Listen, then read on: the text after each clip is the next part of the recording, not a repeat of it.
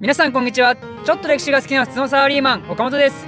今回はですね、ニコライ2世というテーマの番外編ということで、20世紀のね、ロシアを騒がせたとある女性の話をしたいと思います。彼女の名をアンナ・アンダーソンと言います。彼女の何がそんなロシアを騒がしたかというと、実は彼女はですね、自分のことをニコライ2世の娘であるアナスタシアだと言い張ったんですよ。前回ニコライ2世とその家族は全員射殺されたって話をしたと思うんですけど、なんでそんな状況にもかかわらず、こういう自称アナスタシアっていうのがね、ロシア国内を騒がせてしまったのかというとですね、実はレーニンは対外的にですね、ニコライ2世の処刑しかね、宣言してないんですよ。ニコライ2世は確かに処刑したんだけど、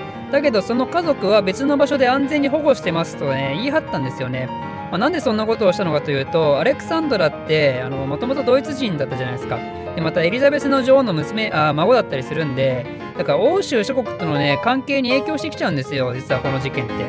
だからニコライ2世しか殺してないと、他の人たちは安全だから欧州列強さんちょっとおとなしくしてくださいってことをね、言いたかったわけなんですよね。さらにそれに加えて、ソ連時代ニコライ一家がね、殺されたことっていうのはずっと伏せられてたんで、なぜかというと、レーニンもね、裁判っていう正式な手順を踏まないで処刑を実行したから、だからね、国にとってはもう完全に闇だったんですよね。これはね、タブー扱いだったんですよ。そんな状況なんで、この後自称ニコライの娘息子ってやつらがどんどん出てくるんですよ。だけど大体の人たちはすぐバレるんですけど、このアンナ・アンダーソンだけはなんとですね、彼女が1984年に死ぬまで、ついに最後まで偽物であることの証明ができなかったんですよ。なので彼女が生きてる間、数多くの彼女はアナスタシアであるっていうことを信じる支持者が、ね、多くいたんですよ。彼女はまずどこで発見されたかというと、1920年のドイツのベルリンの精神病院でね、記憶喪失の状態で入院したんですよ。で後に、私は記憶が戻ったと、記憶が戻って私はアナスタシアだって言い出すんですよ。で彼女がそういう風に言い張った一番の根拠としてはですね、彼女の体には実はすごい傷があったんですよね。まるで銃で本当に撃たれて、その撃たれたところを命からがら逃げ出してきたみたいなね、そのぐらいのなんか迫真的な傷がいっぱい体についてあったんですよ。だけどそうは言っても、そんな彼女にもね、致命的にダメな部分があって、それ何かというとですね、顔が全然似てないんですよ、アナスタシアと。顔が全然似てないんだけど、それでもね、多くの支持を集めるんですよ。そうやって支持を多く集めた理由は、アナスタシアって耳の形とか足の形とか結構特徴的になったんですけど、そういう細かいところの身体的特徴が一致したりとか、あと彼女ね、アンナ・アンダーソンって喋りがめちゃくちゃうまかったらしくて、一般人だけじゃなくて、アナスタシアが実際に小さい時に幼なじみでね、遊び相手だった人たちでもね、コロッと騙されるんですよ。でもやっぱね、顔似てないから、顔似てないし、しかもロシアの皇族っていうくせにロシア語喋れないとかね、やっぱいろんなところでダメな部分があったんで、ニコライの親族のそのロマノフ家のね、生き残りの人たちからは全然支持を集められなかったんですけど、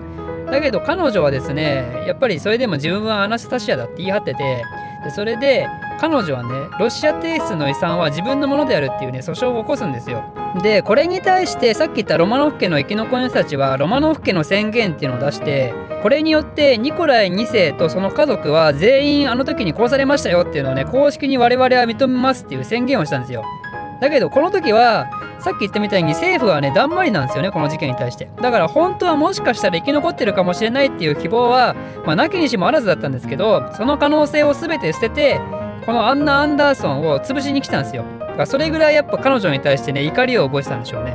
だけどこのアンナ・アンダーソンもそれで心は折れなくて、また細かい別の事件とかで訴訟したりするんですけど、だけど裁判所はアンナ・アンダーソンはアナスタシアかどうか分かりませんっていうね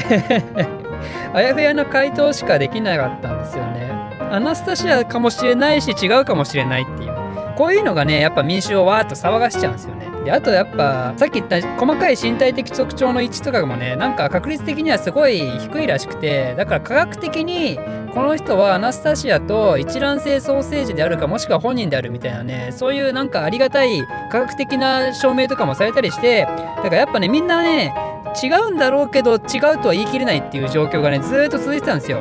でこの後アンナはですね、アメリカに移り住んでアメリカ人と結婚して、支持者からの助成金で一切働かず、またニクソン大統領の就任式に呼ばれちゃうぐらい有名になってですね、だから最後まで周囲を自分はアナスタシアかもしれないと思わせながら、87歳でこの世を去ったんですよ。87歳ですからね。彼女死んだの1984年だから、もうなんか最近な感じしますよね。だから最近までその事実が分からなかったんですよ。で、彼女が死んだその10年後、ついに事件は終わりに向かうんですよね。その頃までにニコライとその一家とおぼしき骨がようやく発掘されてですね、でまた科学の発達のおかげで DNA 鑑定がねよくできるようになって、でその結果彼女はアンダーソンはロマノフ家と全く関係ないってことがね証明されたんですよ。じゃあ彼女の正体は一体何だったのかというと、そこも実ははっきりしてですね、ポーランド人農家の娘であるフランツィスカっていう、まあなんか発音すごい難しいんですけど、フランツィスカであることがねほぼ間違いないということが証明されたんですよ。そのフランツィスカはポーランド人なんだけど、ドイツに出稼ぎに来てて、ベルリンの爆弾工場で働いてたんですよ。だけどある時手榴弾を落とす事故が起きて、でその事故によって体がボロボロになっちゃったんですよね。でさらに2007年にですね、ニコラ一家の2人分の骨がねまだ見つかってなかったのが、それが見つかって、でこれでニコラ一家全員がその場で射殺されたことがですね証明されたんですよ。だから悲しくもロマノフ家の宣言っていうのがね、その時点では中身は本当に正しいのか分かんなかったんですけど、だけどこの発見によってそれが正しかったということが証明されたんですよね。だからニコラ一家の生き残りはもう絶対にいないということが証明されてしまったと。それが2007年でした。ということでアンダーソンは完全にポチモンだったんですけど、だけど今でもねアメリカでもすごい支持を受けてて、実は毎年アンダーソン関連の本がね出版されたりするらしいんですよ。そのぐらい人気があるらしくて、で実は一つだけ謎が残ってるんですよね、彼女のね。それは何かというと、彼女がアナスタシアを自称しだした時にですね、その皇室の生き残りの人たちとか関係者とかがいっぱい彼女にインタビューに来たんですけど、その時にアナスタシアしか知らないであろう18の質問を投げた人がいて、それをねズバリと彼女を当てたんですよ。そして今ではですね、彼女の DNA 鑑定の真偽も怪しいんじゃないかってことも言われたりしてて、今でも都市伝説としてね、それはまだまだ世間をどっかの世間を騒がせてるということで、今回は以上です。この動画を少しでも面白い、ためになると思っていただいた方はいいねとチャンネル登録のほどよろしくお願いします。ではまた。